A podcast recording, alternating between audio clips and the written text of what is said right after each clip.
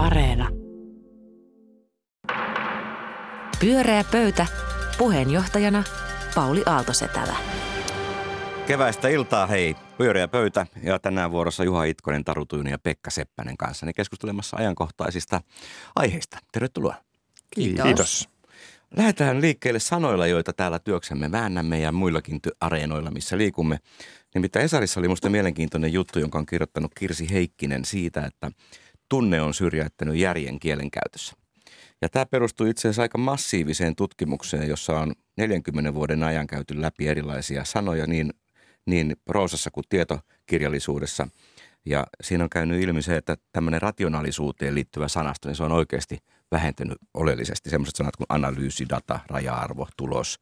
Sitten taas intuitioon liittyvät sanat, kuvitella, viisaus, mieli, luulla, uskoa, Facebook, niin ovat sitten taas – nousseet. Ja sitten semmoinen jännä huomio, että, että me-pronominin käyttö väheni oleellisesti ja minä-pronomini lisääntyi. Niin nythän me tietysti ruvetaan tästä lähtien pitää huolta, että näin ei meille täällä käy, vaan me on niin kuin balanssissa nämä kaksi tärkeää lohkoa. Mutta oletteko te havainnut suomalaisessa sanastossa samanlaisen ilmiön? Minä uskon ja luulen. Siis tarkoitan, että me analysoisimme tilanteen niin, että – sehän voi olla hyväkin asia, että, että, että tunteen sanat on lisääntynyt. Sehän voi kertoa siitä, että puheenvuoron ovat saaneet muutkin kuin ammattilaiset ja asiantuntijat. Eli näkemysten kirjo on laajentunut. Ottaisin tällaisen positiivisen näkökulman tähän tulokseen. Niin, järki vai tunteet? Tähän niin kuin tutkimustulos sopii intuitiivisesti meidän varmaan monen kokemukseen maailmasta. Toisaalta positiivinen juttu on ollut se, että siis tunneälyähän on maailmassa ehkä enemmän kuin 40 vuotta sitten. Just niin. Että ihmiset on niin kuin jotenkin avoimempia kohtaamaan toistensa tunteita.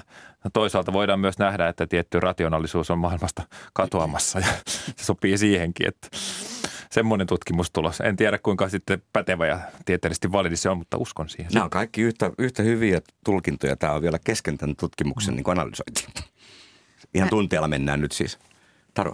Mä en ole siis ehkä ajatellut sitä noin sanojen näkökulmasta, mutta ajattelen, että ilmiönä se, että tunteet nousee tämmöisen järjen rinnalle, niin se on varmaan kyllä paikkansa pitävä ilmiö tai sellaista ehkä voi löytyä. Puhutaan me sitten asiantuntijuudesta, joka on saanut rinnallensa vaikkapa kokemusasiantuntijuutta. Ei se varmaan ole vain huono asia, voi olla hyväkin asia. Toki tietysti muistetaan, että kyllä sille asiantuntijuudelle ja rationaaliselle ajattelullekin maailmassa paikka löytyy. Joo, tutkimuksen mukaan pitää löytää nyt yhteiskuntien tasapaino. Mutta sosiaalisen median sanastosta niin muissa tutkimuksissa on aiemmin nähty jo, että tasapaino on kyllä tunteelle niin kuin tosi paljon kallellaan. No puhutaan muusta. Taru, mikä on meidän seuraava teema? Tässä muutamana päivänä ehkä näitte sellaisen uutisen, jossa tota kerrottiin, että Helsingin yliopisto on joutunut tällaisen tosi ison bottihyökkäyksen kohteeksi. Eli Helsingin yliopiston sosiaalisen median tilejä on sitten kommentoitu tosi laajalla, laajalla ähm, volyymilla ja, ja, tota, ja, ja siellä yliopiston tietoturva-asiantuntijat ja, ja, ja ICT-asiantuntijat kommentoivat, että ovat joutuneet tällaisen bottihyökkäyksen kohteeksi, jossa on pyritty tosi voimakkaasti lietsomaan tämmöistä venäläisvihaa tai venäläisiä kohdistuvaa vihaa. Samalla, äh, samaan aikaan on, on tota, ne on nähty uutisia Nordeasta, jossa oli poikkeuksellisen pitkäkestoinen palveluhyökkäys käynnissä tuossa jokunen viikko sitten, jota finanssivalvontakin kommentoi. Ja esimerkiksi vaikkapa Savolinan lentokentälle, niin ei ole pystytty ihan joka lento laskeutumaan sen takia, että itärajalla on ollut poikkeuksen paljon tämmöistä GPS-häirintää. Ja tota, ajattelin, että kysyn teiltä, että Tästä on paljon spekuloitu, että mistä tämä johtuu, että onko tässä kysymyksessä kybersodan käyntiä, jota kohdistetaan mahdollisesti Suomea kohtaan, tai hybridisodan käynnin ikään kuin yksi muoto, joka ainakin tuolla sosiaalisessa mielessä näkyy hyvin erilaisena informaatiovaikuttamisena tai siihen liittyvänä pyrkimyksenä. Ja sitten tietysti, jos mietitään tuossa viime syksynä, me nähtiin hybridisodan käyntiä myöskin tuolla vaikkapa Puolan ja Latvian rajoilla, jonne tuotiin sitten pakolaisia. Ja, ja siihen liittyen ajattelin, että, että tota, puhuttaisiin tästä. Eli uskotteko te, että me olemme itse asiassa vähän niin kuin tietämättämme tällä hetkellä sodassa tai meitä kohtaan kohdistetaan tällaisia sotatoimia? Uskotteko siis, että nähdään lisää tällaista tekemistä? Ja mitä luulette, ollaanko me kansakuntana ja, ja yksilöinä varauduttu tällaiseen? No niin, lähdetään ekana tuosta, tunnistatteko tämän meneillään olevan sodankäynnin, mitä Taru kysyy? Niin, eikö me sellaisessa olla? Se on mun käsitys. En mä tiedä, missä määrin nämä on vahvistettuja, mutta tällaista tapahtuu ja ja se on yhdistettävissä mielestäni tähän. Ja toi itse asiassa ei ole mielipidekysymys, niin, vaan se on niin, fakta, on tapahtunut fakta? jo vuosikausia. Niin, niin ja nyt siitä on tapahtunut jo ja, ja nyt on käynnissä tämä sota, jonka Venäjä on meille niin kuin enemmän tai vähemmän julistaneet, julistanut kyllä. Ja, ja tota, ajattelen näiden liittyvän siihen. Se, ollaanko me valmistautuneita, niin menee itse asiassa myönnän asiantuntemukseni ohi, koska mä oon tosi, tosi kyllä huono tuollaisessa data – data-asioissa. Mä, mä, oon ihan, mä, oon, mä oon ihan, niin, nimenomaan. Ja mä oon tossa, mä oon niin kuin ihan semmoisen sokean luottamuksen varassa. Mä, mä toivoisin, että me ollaan niin kuin kohtuullisen valmiita. On meillä hyvä insinööritaito ollut niin kuin iät ja ajat. En tiedä, kuka näitä hyökkäyksiä ja, ja yrityksiä on tehnyt – mutta voisi hyvin kuvitella, että kokeillaan. Kokeillaan, no onhan vuosikausien mittaan, vuosikymmenten mittaan esimerkiksi Suomen ilmatilaa loukattu ja testattu, että mitenkä täällä reagoidaan, kuinka nopeasti nousee koneet täältä meidän kentiltä ja mitä, mitä muuta tapahtuu, kun silloin tehdään. Et voisin kuvitella, että myös tällä puolella tehdään testejä ja koko ajan kokeillaan, että mikä on vastaus ja millä tavalla pystytään niihin reagoimaan. En tiedä, ketkä ovat näiden takana. Enää ei tarvitse Pekka sanoa, no nyt voi sanoa ihan suoraan, että Venä, kun Venäjä tekee iskuja jää niistä kiinni, että se oli Venäjä. Me emme ole sodassa Venäjän kanssa, tästä mä eri mieltä Juhan kanssa. En mä pysty sanomaan, että näähän on tämä tämä, niin kuin, onko tämä, tämä niin kuin venäläisiä vastaan hyökkääminen yliopiston sivulla, että onko se niin kuin aidosti venäläisvastaista vai onko sinne digitaaliset Mainilan laukaukset, jolloin saadaan sitten – asia näyttämään päivästä, vai onko siinä vielä yksi kierros lisää? No, Hybridiuhkahan on, tietysti... semmoinen, että mehän ei oikein, se määritelmä on aika epäselvä, niin. mutta kaikki tuo, mistä nyt puhutaan, niin niitä, niitä lasketaan. Kaikki semmoisen, minkä voi aseeksi muuttaa, niin kuin pakolaisvirran tai tai tämmöisen verkkohyökkäyksen. Tekee kuitenkin nyt mieli tarttua, Pekka, tuohon me emme ole sodassa Venäjän kanssa, niin ei tietysti riippuu nyt määrittelystä, miten se, mutta kyllähän Venäjähän on todennut, että nämä lännen asettamat talouspakotteet niin kuin tulkitaan Kyllä, sodan Suomi on vihamielinen maa. Suomi on vihamielinen maa, niin ei me nyt ihan, ihan tavallaan niin kuin perusväleissäkään olla. No. Luojan kiitos ei olla sellaisessa tilanteessa, että täällä olisi tota sodan käyntiä fyysistä, mutta – niin, tämähän on itse asiassa mun kysymykseni se, että onko meillä semmoista sodankäyntiä ja tunnistetaanko me se, että meillä itse asiassa sellaista niin kuin mahdollisesti on. Tunnistetaanko me se niin kuin yhteiskunnan tasolla, ollaanko me yhteiskuntana varauduttu siihen, ollaanko me varauduttu esimerkiksi siihen, että joku pankki vaikkapa menee muutamaksi päiväksi säppiin sen takia, että, että palvelulestushyökkäys pistää sen yhteydet alas ja me, jotka vähemmän kannetaan vaikkapa käteistä lompakossa, niin yhtäkkiä huomataan olevamme tilanteessa, jossa niin kuin ruo- kaupasta ei saakaan ruokaa. Onko se niin kuin, ollaanko me yksilönä varauduttu siihen tai ollaanko me yhteiskuntana varauduttu siihen? Mä katselin tuossa tota HBOlta tämmöistä dokumenttia, joka käsitteli siis nimenomaan vaaleihin liittyvää niin kuin hybridisodan käyntiä Yhdysvalloissa, ei Suomessa. Mutta huomasin olevani sitä mieltä, että onpa tosi hyvä asia, että äänestetään edelleenkin täällä lipuilla, että – että, että meidän yhteiskunnan järjestelmät on mm. yllättävän haavoittuvaisia sitten, jos joku päättäisi niitä kohtaa ihan tosissaan Suomessa toimii tämmöinen hybridiosaamiskeskus, jossa on useita valtioita ja siellä on niin kuin jo pitkään varustauduttu erilaisiin tällaisiin mm, niin kuin välttämättömiin tarpeisiin, kuten energiaan tai pankkitoimintaan tai muuta. Minulla on aika kohtuullisen hyvin on valmistauduttu. Mä oon yllättynyt suorastaan siitä, kuinka hyvin ilmeisesti ollaan valmistauduttu, koska nimenomaan pankkitoimintahan on semmoinen – joka kiinnostaa todennäköisesti paitsi yhtä tai kahta diktaattoria, niin se kiinnostaa valtavaa isoa joukkoa ihmisiä, jotka siis pyrkivät toisten rahoihin, rikollisia ihmisiä, joita raha kiinnostaa. Heitä on maailmassa valtavia määriä, mutta jostain syystä niin ainakaan mun korviin ei ole kantautunut, että oltaisiin onnistuttu pankkijärjestelmään sillä tavalla romuttamaan, että oltaisiin onnistuttu sieltä miljardeja omaan taskuun laittamaan. Että mä oon suorastaan positiivisen yllättynyt tästä asiasta. Voi olla, niin. että taas mua on huijattu, mutta näin uskoisin.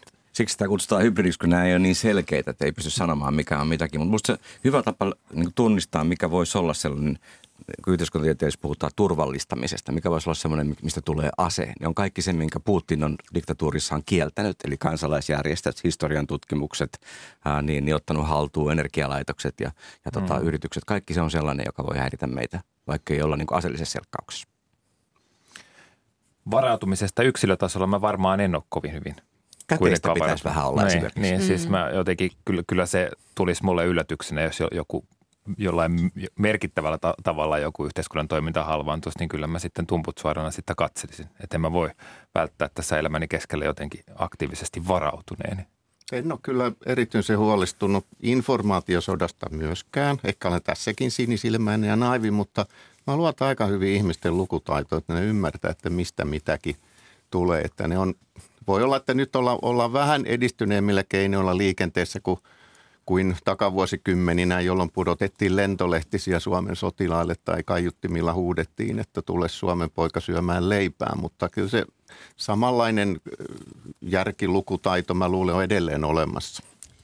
Niin, siis mä itseni mietityttää se, että kun me puhutaan tuosta informaatiosodan käynnistä ja siitä, että kuinka hyviä me ollaan jotain asioita lukemaan tässä dokumentissa, johon justiinsa viittasin tuosta, mikä kannattaa sieltä HBO kyllä katsoa, kertoo tämmöisestä valkohattuhakkerista Harri Hurstista, suomalaisesta se, he, miehestä, joka toimii tuolla tosissaan Yhdysvalloissa. Ja hän esimerkiksi osasi kertoa sen, että kovimpana korona-aikana, kun he jäljitti esimerkiksi vaikkapa näitä rokotekriittisiä toimijoita, niin, niin, tota, niin itse asiassa näytti siltä, että se oli yksi tosi vahva informaatiosodan käynnin muoto, johon itse asiassa saatiin ihan tosi paljon ihmisiä mukaan ja joka oli systemaattisesti johdettu jostakin käsin ja, ja muuta. Että tota, se pistää niin kysymään, että tunnistetaanko me näitä ilmiöitä ihan, ihan Toi on ihan aidosti. totta. Ja tietysti Trumpin valtaantulo ja muu osoittaa, että semmoinen manipulaatio on ihan, ihan mahdollista. Mutta sitten kyllähän demokratia ja vakaa yhteiskuntajärjestelmä on niin suoja hybridihyökkäyksiä kohtaan. Ilman such. muuta. Siis siis ja lukutaito oikeasti. Juuri näin. Ilman muuta. Pyörää pöytä. Pyöreä pöytä, suora lähetys. Ja Juha, mistä kuumasta aiheesta puhumme No seuraavaksi? tämä on aika kuuma. Tää Tämä on tämä, tämä, on tämä suomi Varoitus kaikille. Joo. Mikä? Suomineidot-niminen TV-sarja tuli aivan juuri, juuri tota Yle, Yle Areenasta löytyy ja eilen itse havahduin tällaisen sarjan olemassaoloon niin kuin varmasti moni muukin somekeskustelun kautta ja törmäsin siihen niin, että, että tota Yle tällä sarjalla äh, normalisoi äh, nat, natsismia, kansallissosialistista aatetta suorastaan ja että tämä sarja on siksi pohjanoteraus. Ajoitus, ajoituskin oli mahdollisimman huono, rasismivastainen viikko ja sarjaa todella pidettiin yleisesti pohjanotauksena ja sitä vaadittiin poistamaan. Kävin poikanikin kanssa keskustelun tästä lukioikäisen kanssa viime, eilen illalla katsomatta ohjelmaa. Ja se oli Hän hyvä oli keskustelu. Ja sinä et ollut katsonut. Hän oli vilkaissut vähän. Ja nyt sitten äh, halusin kuitenkin tänne ennen ohjelmaa tuloa katsoa. Ja siinä mielessä se oli virhe, että asia monimutkaistui. Koska tietenkään mä en halua normalisoida natsismia missään nimessä. Mä pelkään sitä ja mä en halua edes, mä en kannata mitään erityistä kansallismielisyyttä siinä mielessä, että uskon kansainväliseen yhteistyöhön ja tällaiseen maailmaan. Sitten mä katsoin sen dokumentin, niin se oli vähän hä- myllertävää, koska sitten mä näin siinä kyllä natsisymboleja. Joo, ne välähtää siellä ja se on ihan paidassa. National Socialist. Ja tämä nainen jopa määrittelee itsensä natsiksi lopussa.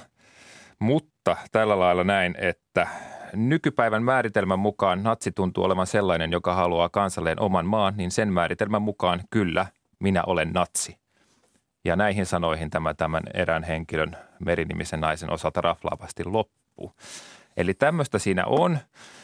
Sitten toisaalta niin kuin enimmäkseen mä näin siinä kolme nuorehkoa aika hämmentynyttä, hieman eksyneen olosta ehkä yksinäistäkin naista ja heidän tämän sitten etsintänsä ja jotain kautta mulle siinä myös välittyi sitten, että mikä tässä niin kuin aatteessa mahdollisesti vetää heitä puoleensa. Ja he koki olevansa tässä yhteiskunnassa niin kuin ahtaalla ja että heidän mielipiteitään ei kuulla ja heille ei anneta tilaa. Että se oli se kokemus siellä.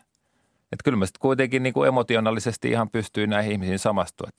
Mä en niin kuin, Mikä sun johtopäätös No ei on? se ole mikään. Mä esitän teille kysymyksiä ja päädyn siihen kohta. Onko tämä teidän mielestänne natsismin normalisointia vai äh, monipuolisen yhteiskunnallisen keskustelun vaalimista? Hieno tämmöinen avoimuuden ilmapiiri. Ei minulla ole näkemystä, mutta kysyisin silti, että Taru, Taru sulla pitää olla näkemys nyt. Tähän on siis nyt siis syyllistynyt tämmöisen vanhaan kunnon klassikkoon, eli kommentoin Suomi-neitoja ja itse en ole nähnyt kyseistä TV-sarjaa. Silleen se onkin helpompaa. Joo, kyllä. Ja Juollekin se oli helpompaa. Joo, ja tota, toki tiedän, mistä on kysymys ja on seurannut siihen liittyvää sosiaalisen median keskustelua ja luin Helsingin Sanoman arvostelun tästä asiasta ja muuta. Mä huomaan itse ajattelevani siis niin, että, että ähm, tästä äärioikeistolaisesta ideologiasta on kyllä tosi vaikea keskustella jotenkin. Si- siitä keskusteleminen niin kuin analyyttisesti on ihan siis poskettoman niin kuin vaikeaa selvästi. Että meidän tota, se keskustelu menee juuri tosi nopeasti siihen, että ruvetaan pysymään sitä, että, että normalisoidaanko tässä natsismia, mikä ei varmasti ole ehkä ollut tämän dokumentin tekijänkään tarkoitus tai muuta. Ja sitten samaan aikaan se kysymys kuuluu, että pitääkö antaa se puheenvuoro vai ei. Ja jos tämä epäonnistuu, tämä TV-sarja, niin miten ihmeessä siitä sitten sit, niin kuin pitäisi keskustella? Ei mullakaan tähän ole vastauksia, mutta totean vaan sen, että ollaan semmoisen aiheen äärestä, jossa näköjään ei voi josta jo pelkkä keskusteleminen on ihan mm. poskettoman vaikeaa. Mä oon katsonut kaksi ensimmäistä jaksoa tästä sarjasta ja mun käsittääkseni se sana, joka yhdisti näitä kolmea henkilöä on kansallismielinen. He kaikki totesivat olevansa kansallismielisiä. Se tosiaan yksi heistä vissiin hiukan herjaankin heittäen käytti natsisanaa usein. Ja hän, hän kutsui itseään etnonationalistiksi siis virallisesti ja sitten se natsisana vilahti siinä pari kertaa. Ja autoa natsipakastimiksi. Mm. Kansallissosialistiksi ei kukaan käsittääkseni kutsunut ei, ei. itseään. Ei, mutta se oli siinä paidassa. No, hyvä. Mutta että olen jälleen kerran hämmentynyt siitä, että mikä ihmisiä jaksaa sapettaa siinä, että näytetään toisten ihmisten elämää käsittääkseni kukaan heistä ei ole syyllistynyt minkäänlaisiin laittomuuksiin. He viettävät aika, sanoisinko, tavallista elämää. Mutta se, että he, heidän, heidän näkemyksensä ei nyt ole tämän valtavirran mukaisia, niin kuin eräs heistä sanoi, että siinähän oli yksi henkilö, joka on ollut perussuomalaisten kuntavaaliehdokkaana. Muistutan, että perussuomalaiset oli viime eduskuntavaaleissa Suomen toisiksi suurin puolue, eli aika valtavirtaa, jos mietitään matemaattisesti. Yksi heistä teki kirjaa, ehkä se on jo ilmestynytkin, Pentti Linkolan ajatuksista, se tämmöistä kokoelmaa, jossa puhutaan sekä puolesta että vastaan. Mä näen siinä niin kuin hyvin mielenkiintoista niin kuin älyllistä pohdiskelua, vaikka siinä olisikin kansallismielistä niin. taustaa. Että he oli, mun mielestä siis he olivat fiksun tuntuisia, suhteellisen tavallisia ihmisiä, jo, joiden elämää seurataan. Ja jos, jos tästä Mut, tuohdutaan, että Yle näyttää, tekee, näyttää no, dokumentin. Niin... Mutta kaksi heistähän oli sellaisia henkilöitä, että tällaista kohua siitä ei ole syntynyt. Se oli tämä yksi henkilö, joka, joka näitä tunnuksia käytti. Hänen, hänen tota noin, niin kirjahyllyssään oli kirjoja, joissa oli hakaristitunnuksia. Niin ja on hän, minunkin hän leikkasi, leikkasi perussuomalaisten jäsenkorttinsa poikki ja liittyi tähän sinimustaan liikkeeseen, joka on nyt vissiin sitten – lähimpä, mä en ole tämän asiantuntija anteeksi, mutta lähimpänä tätä sitten kansallissosialistista liikettä jo suurin piirtein, mitä meillä on. Et, et tähän yhteen henkilöön tämä kipupiste sitten niin liittyy. siis sitä mieltä, että tämä niin kuin ikään kuin normalisoi natsismia, tämä yksittäinen ylensarja? Mä taidan olla Pekan kanssa samaa mieltä, että ei. No No en mä oikeastaan ole, jos sä sen kysymyksen noin asetettiin multa vänkään. Mä, mä tota, tämä on mulle vaikea, mutta siis mä esitin itselleni kaksi kysymystä. Houkutteleeko tämä sarja ihmisiä niin kuin äh, natsismin ideologian pariin? Ei. Ei. Ja tota, olisiko Suomi parempi, jos tätä dokumenttia olisi ollenkaan tehty tai sitä ei näytetty? Ja tähänkin mä vastasin sitten ei.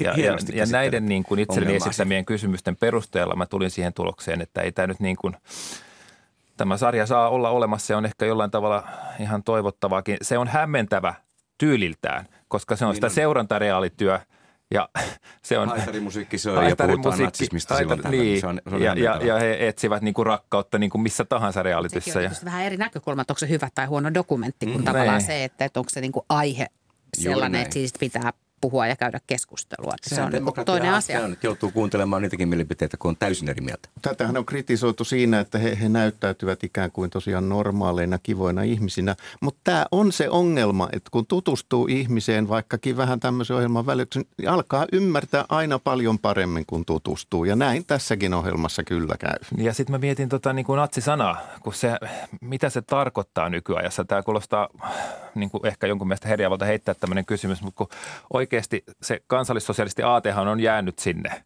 niin kuin kohta sadan vuoden taakse. Nyt me tässä ajassa annetaan sille niin kuin erilaisia merkityksiä ja, ja tota, Putinin johdolla tapetaan Putinin siviilejä. johdolla muun muassa sitten tavetaan siviilejä sillä tavalla, että vapautetaan ihmisiä natseista. Niin me, ja tämä ihminen, se määrittely, jonka mä kerroin, se tapa, miten hän nyt itse sanoi olemansa natsi, niin se oli tavallaan jonkunlainen sitten niin kuin, en mä tiedä, oliko se ironinen määrittely vai mitä hän sanoi, mutta et, et mitä se tarkoittaa. Ja se, Eihän se tarkoita enää vissiin sitten mitään, se Niin. natsisana. Vai tarkoittaa? Ettekö te ollenkaan ymmärrä sitä, sitä niin kuin raivoa, mikä tämä tämmöinen niin kuin kulttuurisota, mikä Twitterissä syntyi? mä ymmärrän sen raivon ihan hyvin ja mä ymmärrän sen vimman puolustautua niin kuin Niin, mä Ää, ajattelen, että itse ää, asiassa sitä- tarkoittaa paljonkin asioita Niin. tänä päivänä, että sen merkitys ei ole mennyt siihen. Se yksi syy, minkä takia siitä nousi tämä kauhea kalapalikki, on se, että me käytetään sanaa, joka on kaikkea muuta kuin arvo niin kuin vapaa tai, tai on mitä suurimmassa väärin niin negatiivisesti latautunut, että sun ei tarvitse kuulla kuin se sana, niin, niin, niin, niin sit se on jo, niin kuin liikaa. Et Totta kai siellä yksi heistä seisoo mustassa paidassa Suomen lippu kourassa. Yksi tutkii Pentti Linkolan ajatuksia, yksi on perussuomalaisten ehdokas. Kaikkihan nämä herättää vähintäänkin pöyristystä, ellei suorastaan vihaa. Ja tämä on hyvä, että tämmöinenkin keskustelu on syntynyt. Jokainen voi sitten vähän peilata omia ajatuksia, että kuinka suvaitsevaisia me nyt sitten ollaan. Niin. Kyllä mä näkisin tämän niin kuin mahtuvan julkisen palvelun Sin- tehtävän piiriin. Sinne tosi TVn seuraa. niin, laadusta voidaan keskustella kyllä ja toteutuksesta. Pyörää pöytä. Pyöreä pöytä puhuu aiheesta, josta on vaikea puhua. Sehän on hyvä. Se on niin kuin yksi meidän, meidän hommista. Pekka, mikä on meidän viimeinen haastava teema? Maailmassa on paljon rumaa, niin kuin nytkin olemme havainneet, mutta maailmassa, varsinkin Suomessa, voi myös olla jotain kaunista. Luin tässä päivänä muutamana meidän helsinkiläisten päälehden Helsingin Sanomien pääkirjoituksen, joka oli otsikoitu Kerrostalokin voi olla kaunis. Tässä kerrotaan siitä, että Oulun kylään ollaan suunnittelemassa kerrostaloa, joka todellakin, toistan, on kaunis. Se ei ole tasakattoinen laatikko, vaan siinä vähän jäljitellään tuommoista entisaikain tunnelmaa, muun muassa mansardikattoiset, punaiset, hehkeät värit tässä kuvassa ainakin näkyvät. Eli ei ole tulossa tasakattoista laatikkoa. Sitten kun vähän tätä asiaa tässä tovereiden kanssa pohdimme, niin paljastui, että Katajanokalla samassa kaupungissa Helsingissä, sinne on yritettiin aikoinaan Jugendtalon viereen rakentaa Jugendtyyliä jäljittelevä kerrostalo, mutta se ei saanut lupaa, koska se ei ollut niin kuin tämän ajan hengen mukainen. Eli tämmöinen jännä, jännä suhtautuminen niin sanottuun kauneuteen, joka siis kumpuaa entisajoista. Nyt sitä on tullut, mutta sitä on myös kielletty. Ja tämä on ollut mun mielestä kovin hämmentävää, koska mä en oikeastaan osaa määritellä, mikä on kaunista, mutta mä näen tästä keskustelusta sen, että selvästi tällä kaunis-sanalla on jokin yhteisesti ymmärretty merkitys ja se tarkoittaa ilmeisesti jotain, mitä joskus ennen tehtiin, mutta enää ei tehdä.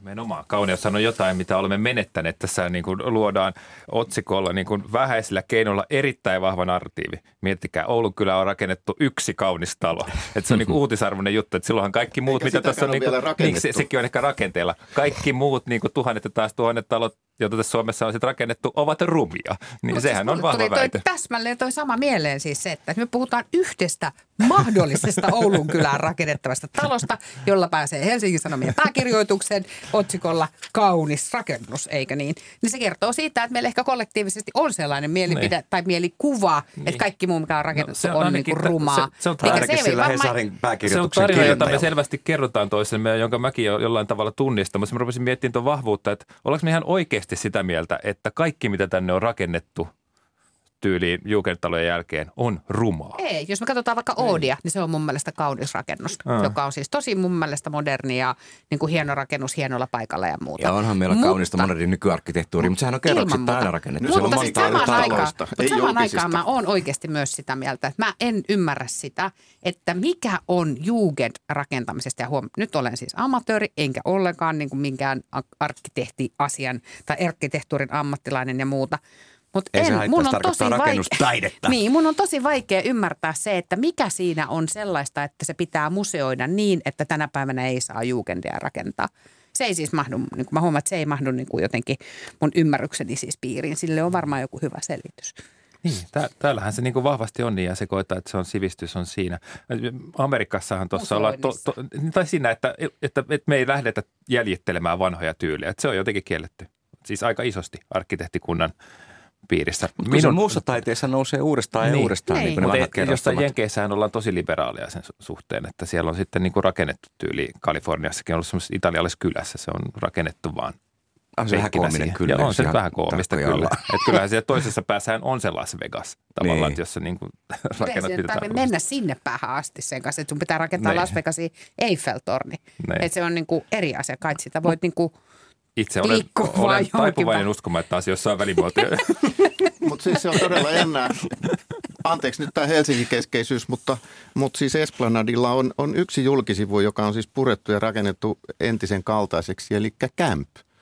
Siinä oli siis hotellikämp ja, ja tota, Sehän nyt se, hyvin. se rakennettiin mm. ja se näyttää oikein hyvin istuvan. Ja se, ta- sen se, mikä on siellä sisällä, on modernia ja muuta. Kyllä mun täytyy sanoa, että mun on hyvin vaikea ymmärtää, että mikä siinä oli rikollista. Helsingin keskustalla on mielenkiintoinen, kun siellä on niin kuin uusklassismia ja byzanttilaista, venäläistä raken, rakennusarkkitehtuuria. Siellä on vaikka mitä ristirastia. No se onkin kyllä ihan kauheata. Siihen se Sypin pääkonttori, nykyinen, mikä se nyt nykyään onkaan, niin rakennettiin pilaamaan se Senaatin torin empire, mutta ei nyt puututa siihen.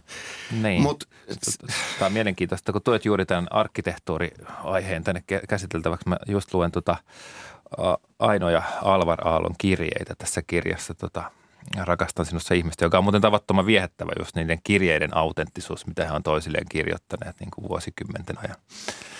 Ja sopii tietysti näiden aiheiden äärelle ja mestariarkkitehtimme Aalto, mutta kyllähän hänkin tietysti luodessaan uutta, niin hänen katsensaan oli, oli tietysti vahvasti niin kuin vanhassa tuolla Mutta Tuolla ei kai Alvar. Aalto on niin kuin kansansuosikki ollut, ennen kuin ehkä nyt vasta aletaan pitää hänen ö, suunnittelemien rakennuksia söpönä tai kivon. Eikös hän ollut vähän semmoinen, että, että me, jotka nyt tässä moitimme näitä asiantuntijoita, niin, niin tota, olisimme tuominneet ne silloin aikaisemmin, että ne nyt on semmoisia tylsiä laatikoita ja miksei rakenneta Ei arkkitehtuuri ehkä ole semmoinen yleinen keskustelu kuin joku kirjallisuus tai kuvataide vai mitä. Että ei siitä käydä jatkuvaa Niin. debattia. Tämä oli No ei- harvinainen tämä pääkirjoitus. Siitä kirjasta ei oikeastaan välity sellainen tuntuma, että mitä vaikka kansa ajatteli arvolasta. Ja, ja mulla ei muuten tietoa, niin mä en, mä en osaa Niin. tuohon vastata.